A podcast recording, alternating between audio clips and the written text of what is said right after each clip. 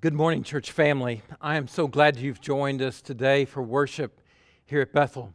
And uh, this is the day the Lord has made, and we're going to rejoice and be glad in it. Before we jump into the scripture today, I just want to remind you that we're going to have a very special uh, day on um, um, Monday, and there'll be a members' meeting. You should have received an email about that. And uh, that's going to be at 6 o'clock on Monday. And I want to talk about a reopening plan for public worship, gathered worship services here at Bethel. And so that's going to be Monday at 6. I'm very excited about that, about a safe way that we can do that in multiple services. And so I'll be looking forward to sharing that plan with you uh, tomorrow, uh, Monday evening. Now, today we're in chapter number three, where we left off last week. In the book of Philippians, just a reminder, the book of Philippians was written by the Apostle Paul. It's written to the church in Macedonia in Philippi. Paul had helped plant, God had used him to plant the church in Philippi. It was the first church in Europe. And Paul had a love relationship. This is a very personal letter. And he's writing it to them from Rome in a prison cell. And he's encouraging them to be faithful in their walk with God, thanking them for their support toward for him in prayer and financially and the way he's blessed them. And he's wanting to send a word back with them. And this letter with Epaphroditus and Timothy, encouraging them in their faith. And so this is just a wonderful book. It's great, rich in instruction for all of us. But in the middle of this thank you letter and love letter, encouraging letter, Paul challenges them and charges them to be careful and be aware about those who might want to subvert the gospel. And in chapter number three, he says, Beware, watch out for those dogs, watch out for those mutilators of the flesh, false circumcision, Judaizers that were coming in and teaching that the gospel wasn't good enough by itself, that you had to become Jewish, you had to be circumcised, and you had to obey the law in order to be right with God. Paul realized adding anything to the law would discount the gospel of grace and the gospel, the work of Jesus Christ. So Paul goes into a litany of all the things about his life that would make him self righteous, if you were to look at it that way. He said, These are all the righteous things about me. But all of those things are empty. All of those things are rubbish. Literally, that's just dung, the King James says, or manure. It adds up to nothing. But there's the surpassing value of knowing Jesus Christ, my Lord. That's the real value in his life. You know, there's a, uh, uh, there's a desire in all of us that have come to know Jesus Christ as our sa- Savior. It's, it's of the Spirit, it's natural in the regard of the supernatural new birth that's happened in us. Now it's natural for us as believers to want to know Jesus Christ and to understand Him, to walk with Him, and to be changed by Him. We have been so loved by Christ, and we so love Him for loving us and redeeming us that there's a desire in every believer to know Christ. Today's message is about the passionate desire of every sincere Christian. And one of those passionate desires of every sincere Christian is to know Christ. We know we love him because he first loved us, and we want to know him. It's very unnatural. And it really has a way of making us wonder if our confession or profession of faith is true. If there's not a sincere, passionate desire to know the one who saved us, to know the one that rescued us, and know the one who has so loved us. And so the very first point is this I want to know him. That's what Paul said.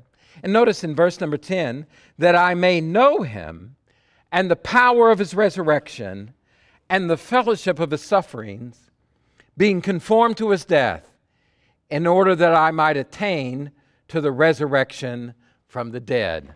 Paul's driving desire was to know Jesus Christ. Is that your desire? He says, It's the thing I think about when I get up in the morning, and it's the thing I think about through my day, and it's the thing I think about when I put my head on a pillow at night about knowing Jesus Christ, the one who rescued me.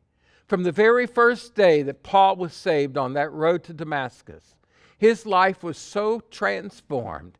He said, The rest of my life, I'll live for him. I want to know him from that day forward.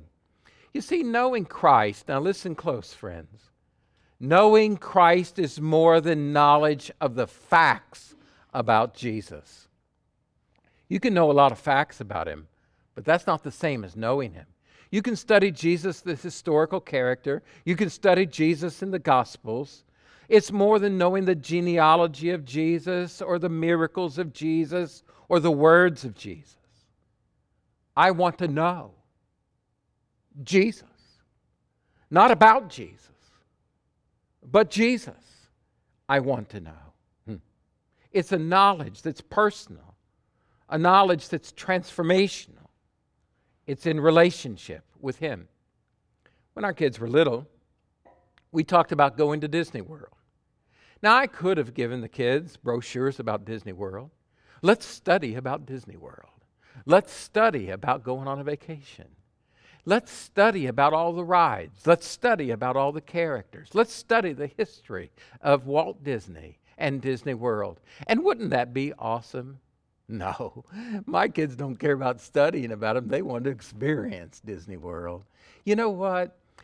Jesus saved you so that you would know him. Oh, yes, we love to study about him, only so that we might know him. It's about knowing him personally in your life. Now, that begs a question Can God be known? Yes. The heavens declare the glory of God, the Bible tells us. We can see in all of creation the design and a designer behind it, life and a life giver behind it, purpose and beauty. We see this in the world, a world of order by the one who's ordered it.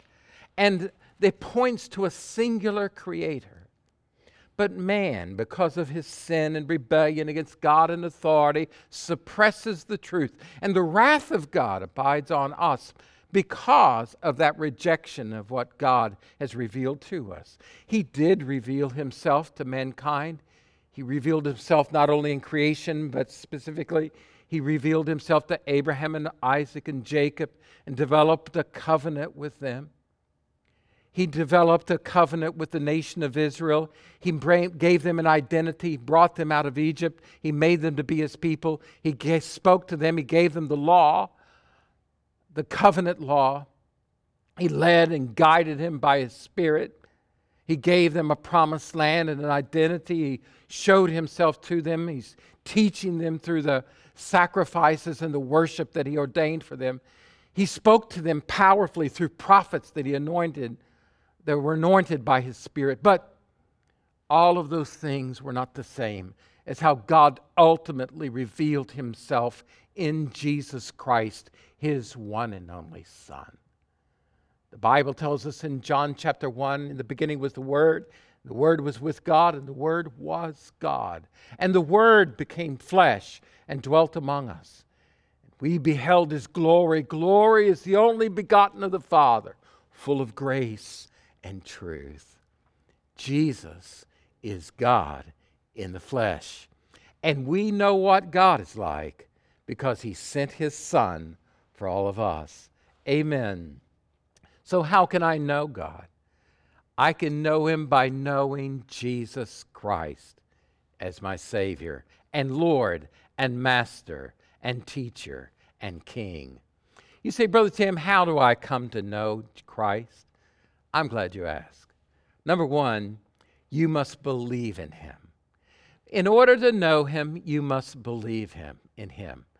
You know this scripture verse, for God so loved the world that he gave his one and only Son, that whosoever believeth in him should not perish, but have everlasting life. Have you believed in him?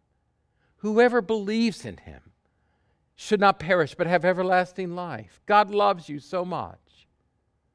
And it begins, the knowledge of Jesus begins with trusting in Him, believing in Him, and putting your faith in Him. Now, I imagine this church at Philippi, may maybe, most likely, that Philippian jailer that was converted in Paul's first missionary, in his missionary journey to Philippi, is in the congregation. And when they receive this letter from Paul, he says that the surpassing knowledge of knowing Jesus, the passing value of knowing Jesus as Savior and Lord, that I might know him and the power of his resurrection and the fellowship of his suffering. And I bet that jailer was sitting in the congregation when this letter is read, and he said, That's right.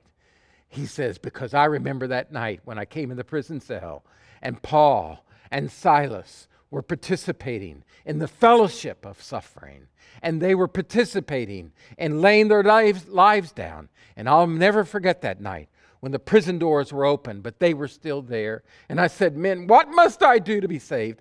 And they said, Believe on the Lord Jesus Christ, and you will be saved in all of your household. And the jailer says, Amen. I know that's true because I've come to know him. And his wife said, That's right. I've come to know him. And his children said, We've come to know him. And his servants said, We've come to know him because they put their faith in Jesus. That jailer that night was saved in all of his house and baptized and then washed the wounds of Paul and Silas. That's how you come to know Jesus by putting your faith and trust in Him. You can't know Him if you don't trust Him and put your faith in Him as Lord. Secondly, you must follow Him. If you, you must not only believe in Him, but follow Him. Jesus said, Follow me, and I'll make you become fishers of men. Matthew chapter 4, verse 19. So he says, If you follow me, then I'll transform you. Follow me, I'll make you become. I'll make you something that you aren't now, but will be fishers of men. So when you follow me, I will change you and you'll join me on this great mission.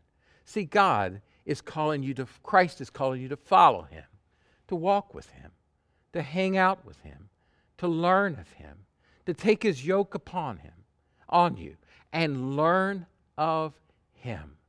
He's calling you into a personal, walking relationship with Him. Isn't that glorious? He, Christ didn't just save you so that you have fire insurance and you go to heaven. He has saved you so that you walk with Him and you be transformed by Him. Isn't that how love relationships? Isn't that how relationships are built? By spending time with each other. Now listen, think back with me, guys. You remember that girl that you were in love with and dating and, and courting? You were, you were after, you were pursuing her, right? Yeah. Did anybody have to get up in the morning and say, now you've got to go hang out with her today? No. Your desire, your drive was that nobody had to say, put a gun to my head and said, you need to hang out with Christy today when we were in college. No, I desired to hang out with her. I knew her schedule. I knew where she was going. I knew when she was going to be at the library. I knew when she would be at the cafeteria. I wanted to spend time with her, pursue her, know her. And she pursued me. That's a relationship. That's what God wants in your relationship with Christ. Not only to follow him, but you must listen and obey him. One of the ways that we learn of Christ and one of the ways we come to know him is we listen to him and we obey him. Now, in John's Gospel, chapter number 14, it says in verse number 23 If anyone loves me, he will keep my word, and my Father will love him and make our dwelling, our abode with him. But he who does not love me does not keep my words. And the word that you hear is not mine, but the Father's who sent me. So listen to my words. Listen to the words of my Father. Listen to me and then keep them. Obey my word. When you obey him, then you're coming to know him. But if there's a spirit of rebellion and you're disobedient to the word of the words of Christ, if you're ignoring what he has to say in your life, then you're not coming to know him. Hmm. How do you hear God's word? How do you listen to him? Is God speaking today? Yes, he is. How does he speak into your life? First of all, he speaks to us through the word of God. This book is no ordinary book. This is the Word of God. It is unerring, it is unfailing, it is God breathed. And He is speaking to us. Jesus said, Sanctify them in truth. Thy word is truth. He speaks to us through His word. Psalm 1 says, How blessed is the man who does not walk in the counsel of the wicked, nor stand in the path of sinners, nor sit in the seat of scoffers, but his delight is in the law of God. And in his law he meditates both day and night.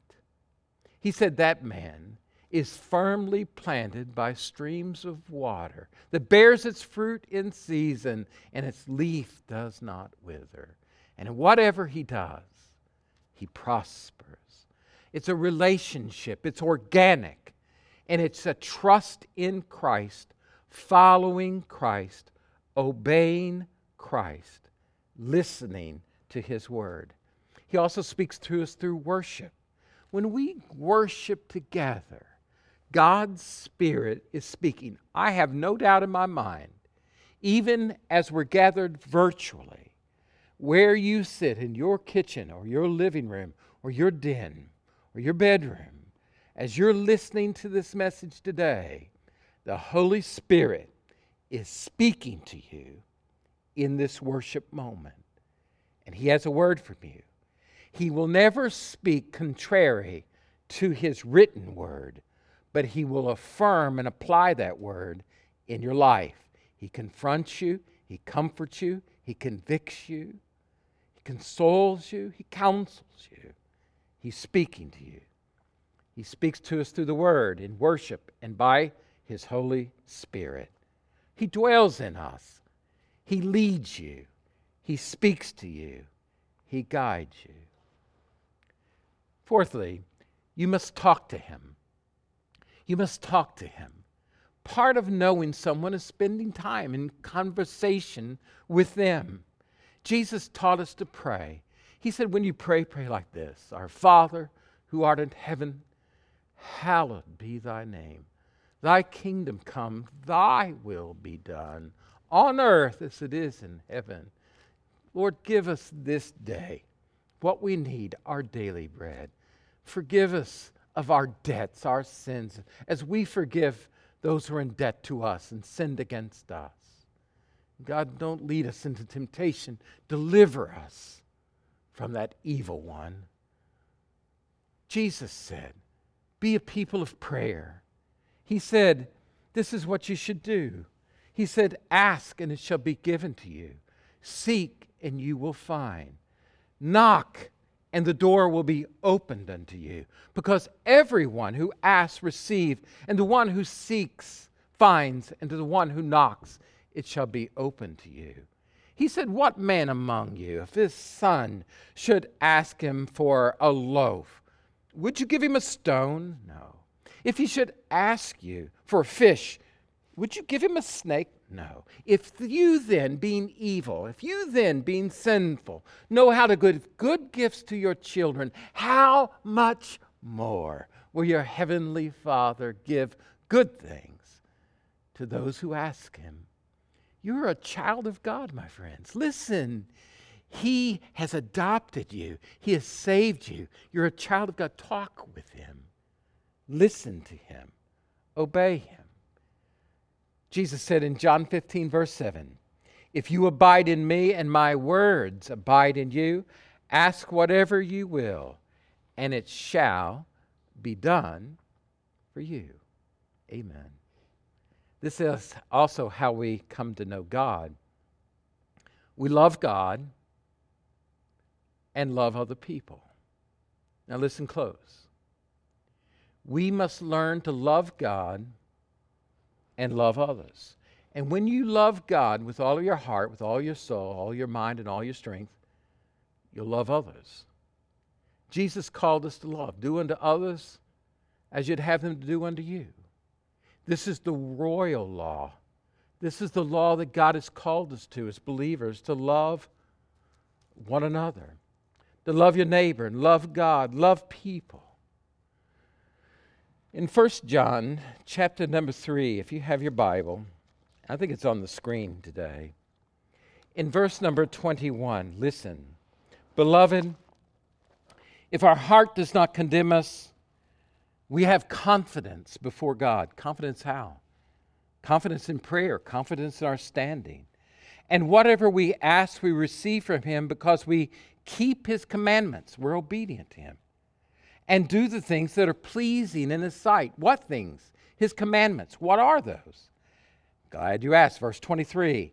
And this is His commandment that we believe in the name of His Son, Jesus Christ, yes, and love one another, just as he commanded us. And the one who keeps his commandments abides in him, and he in him. And we know by this that he abides in us, by the Spirit that he's given to us. Listen, my friends, we must love one another. And if you love God, then you'll keep his commandments, and that commandment is to believe in Christ and love God and others. Love one another. And listen close. Never has there been a time where there's more desperate need in our culture to love one another. We live in a culture of politics and judgment and hatefulness and hate speech and hate actions we condemn one another. We draw up sides against one another. We call names and label one another. But I don't hear a lot of love in the culture that we live. My friends, now's the time we need to let the light of Christ shine in our lives as believers like never before. Amen. We're not going to change the world with, we're not going to change the world just by protesting or a sign. We're not going to change the world by sitting in our armchairs and criticizing other people, condemning them. But we can change the world if we love people and love God. Amen? And now it's time for us, the most powerful weapon, the most powerful expression of truth, the most powerful way to undergird the message that we preach is to love people as you love people, you have to love people that are hard to love. Jesus said, Love your enemies. He said, Don't just love the people who like you, don't just love people who love you, but even love your enemies. Love those who say all kinds of manner of evil things against you falsely. Keep trusting in me, keep loving people. And when you love people that are unlovely, and when you love people that are hateful, when you love people that are mean, let me tell you, you learn about God because God so loved us. God loved, loved people that, he, that rejected him. God loved people who hated him. God loved people that persecuted Christ. Christ loved people that were even crucifying him. We need to love one another. My friends, we need to love our black brothers and sisters genuinely.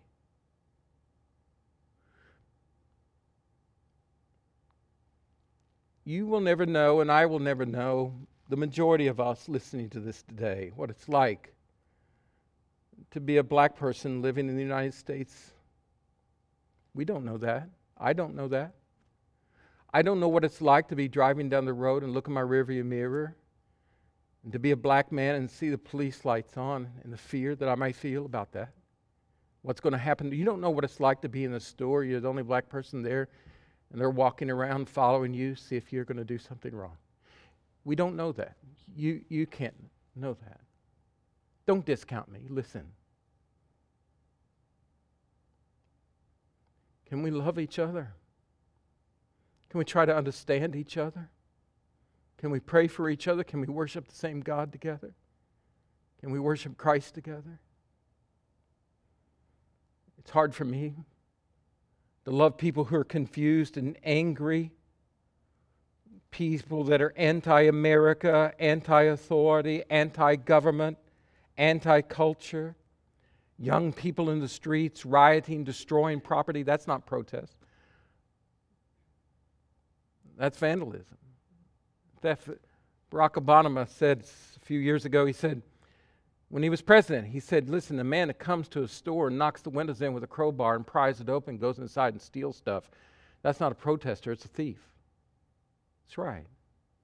And you know what? A lot of this claim to be protest is not protest, it's, it's insurrection, and it's anarchy, and it's violence, and it hatefulness. But listen, listen close to me. We need to love those people too. They're lost, they're confused, they're angry. Many of most of them do not know Jesus Christ as their Savior. And me condemning them, calling them names, that's not going to change them. They need the love of Jesus Christ. They need to know God. We need to share the greatest news that we know and love them and talk to them about Christ who can change the life change the world. They want something idealistic. Listen, there's no idealism. There's nothing here that's going to make this world transformed. But there's one who can transform us, and that's Jesus Christ. We have a greatest news in all the world to share. You and I don't know what it's like to get up in the morning and put your uniform on. We don't know that. Many of us don't. We don't know what it's like to put your uniform on and put your belt on and your gun belt on and put a badge on your shirt and kiss your wife and your children goodbye. Leave your home, go get in the car, and as you leave, you wonder, Will I see them again? Will I be safe? And the wife to wonder, God in heaven, protect my husband and the father of my children. So we don't know that, do we? But do we need to love them? We don't know that, or those that are first responders that lay their life in danger. My friends, it's time for us as the church of Jesus Christ to still love one another. Amen? Amen. But you also need to suffer with him. He said, May I know him and the power of his resurrection and the fellowship of his sufferings. Luke chapter 9, verse 23 says, If any man would come after me, let him deny himself, take up his own cross daily and follow after me.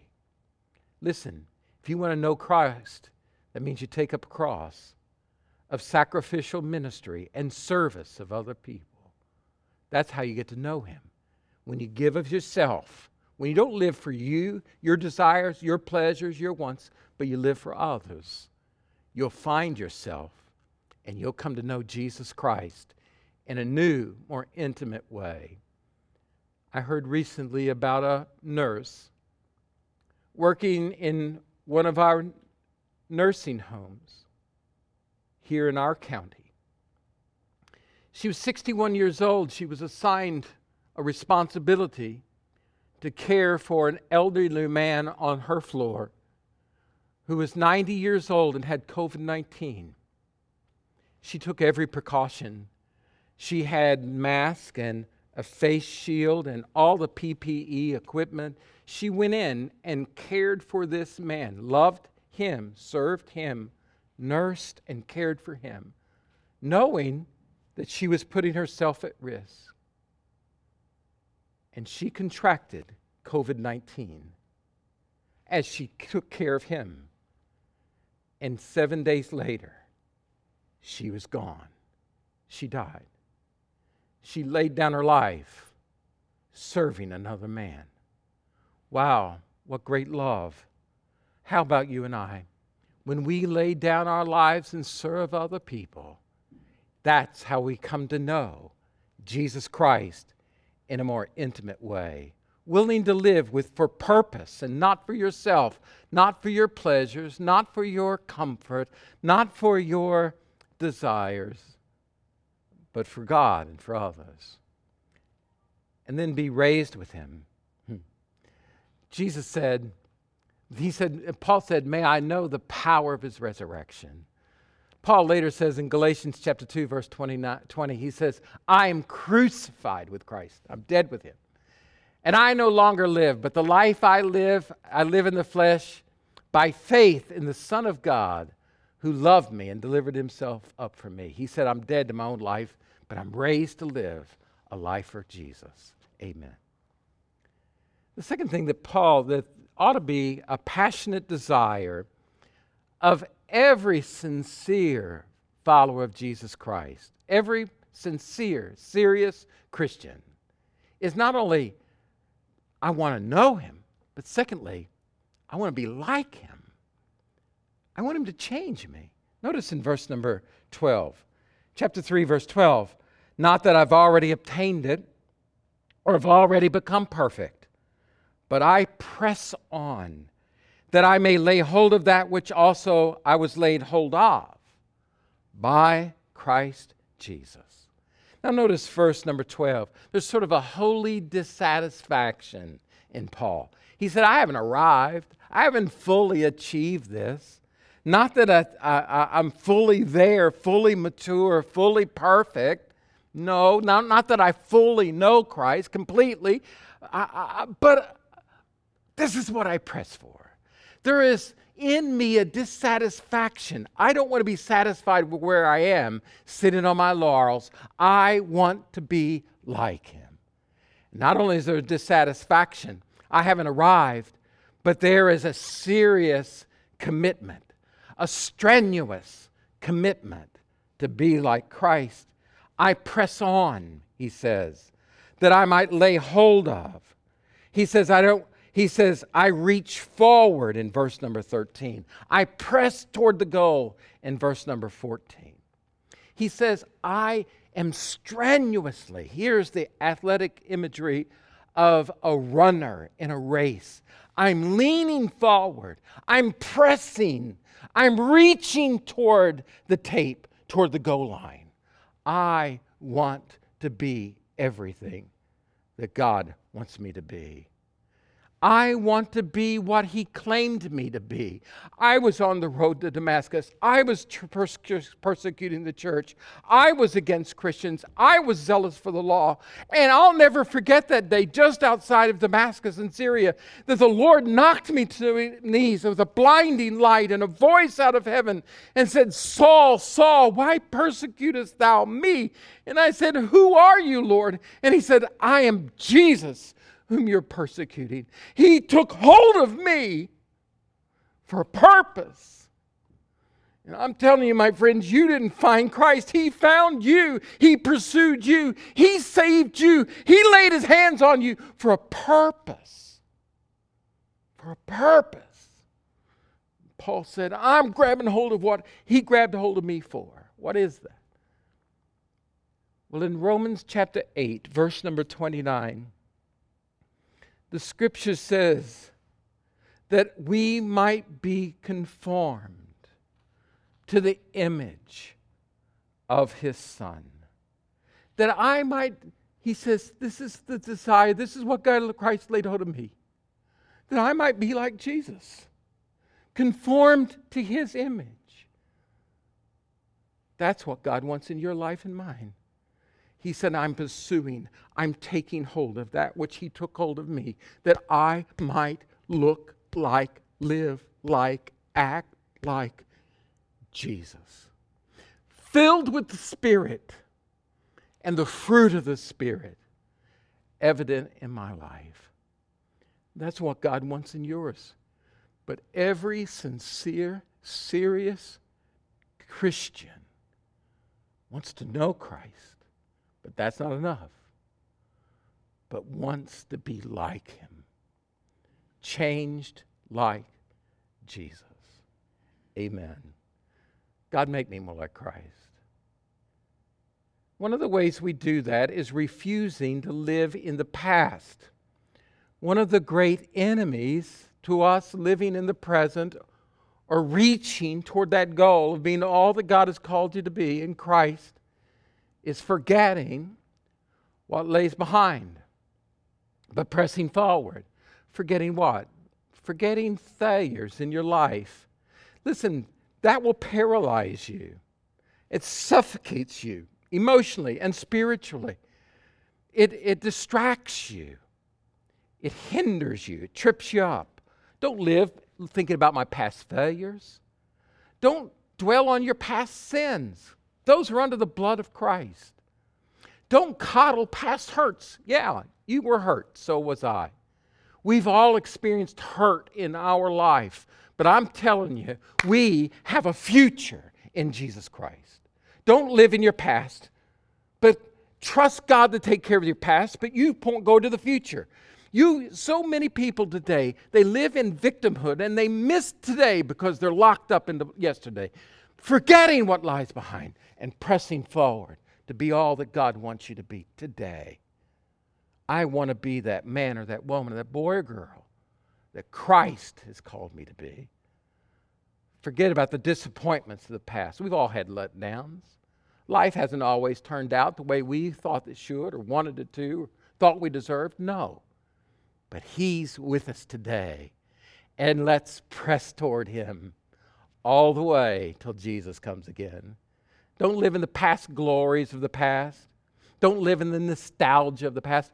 If you're not careful, oh, I remember the good old days when we used to do this. And I remember the good old days when life was like this. I remember the good old days when church was like. Listen, you can live in the past, but you'll miss today. Don't miss today. Forgetting what lies in the past, I press forward to what God wants you to have. Finally, a desire of every sincere and serious believer is this I want to be with him. I not only want to know him, I want to be like him, but I want to be with him. And that's what he says in verse number 14. Notice he says, I press on toward the goal for the prize of the upward call of God in Christ Jesus. Notice it's a call, it's a call that comes from God. He initiates that call of salvation in your life. And that salvation has a conclusion is that we would be with him. The location is from heaven. It's a heavenward, it is a, a, a call from heaven, and it's a call toward heaven. He is calling us to a whole new lo- location. Aren't you glad this world is not the end? Aren't you glad this is not as good as it gets? Amen. Our citizenship is in heaven, Paul writes, from which we look forward to the coming of a Savior.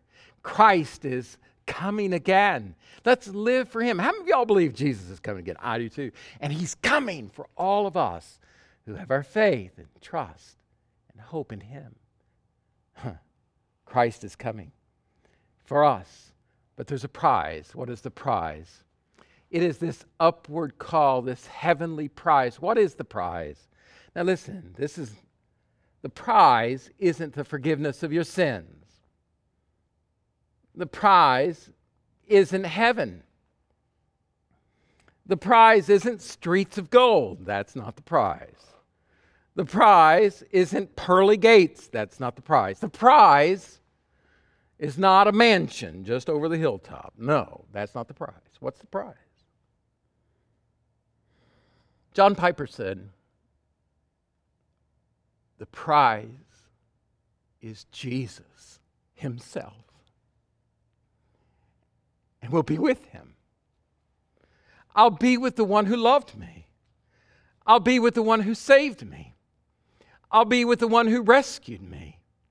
I'll be the one who guided me. I'll be with the one who comforted me. I'll be with the one who loved me from the foundation of the earth, and I will be with him forever and ever. Whew. Isn't that glorious? Amen. In 1 John, chapter number 2, verse number 28, I think it's on the screen. Look at it with me. And now, little children, abide in him, so that when he appears, we may have confidence and not shrink away from him in shame at his coming. If you know that he is righteous, you know that everyone also who practices righteousness is born of him. See how great a love the Father has bestowed on us, that we should be called the children of God. Amen. And such we are. For this reason, the world does not know us, because it did not know him. Behold, beloved, now we are the children of God. And it's not yet appeared what we shall be, but we know that when he appears, we shall be like him, because we will see him as he is, face to face. And everyone who has this hope fixed on him purifies himself as he is pure. My friends, Jesus is coming again, and we will be like him, and we will know him, and we will be with him. Is that the driving desire of your life? To know him? Are you passionately pursuing to know him in your life? Are you cooperating with the sanctifying work of the Holy Spirit to be transformed like Him? And are you leaning into and desiring with all of your heart to be made like Him? Are you, listen, are you looking forward to His coming again? Are you looking forward to the prize? To be with Jesus forever and ever. Man, what a glorious life he's given us. Let's live for him who died for us. Father in heaven, as you're speaking today in our hearts and our lives, I pray that your Holy Spirit would do a transforming work in us. I pray that today, the Father, we would desire and renew the pursuit of knowing you, of being changed by you, and living toward a heavenly life, a heavenward life. Father, if there's somebody here that doesn't know Christ, I pray they would pray and say, Dear God, I've sinned.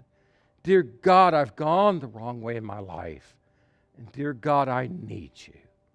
I believe that Jesus is your Son I believe that He died for my sins and rose again.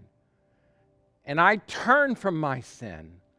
I trust in you alone. Forgive me. Save me. Oh God, I need you. In Jesus' name, amen.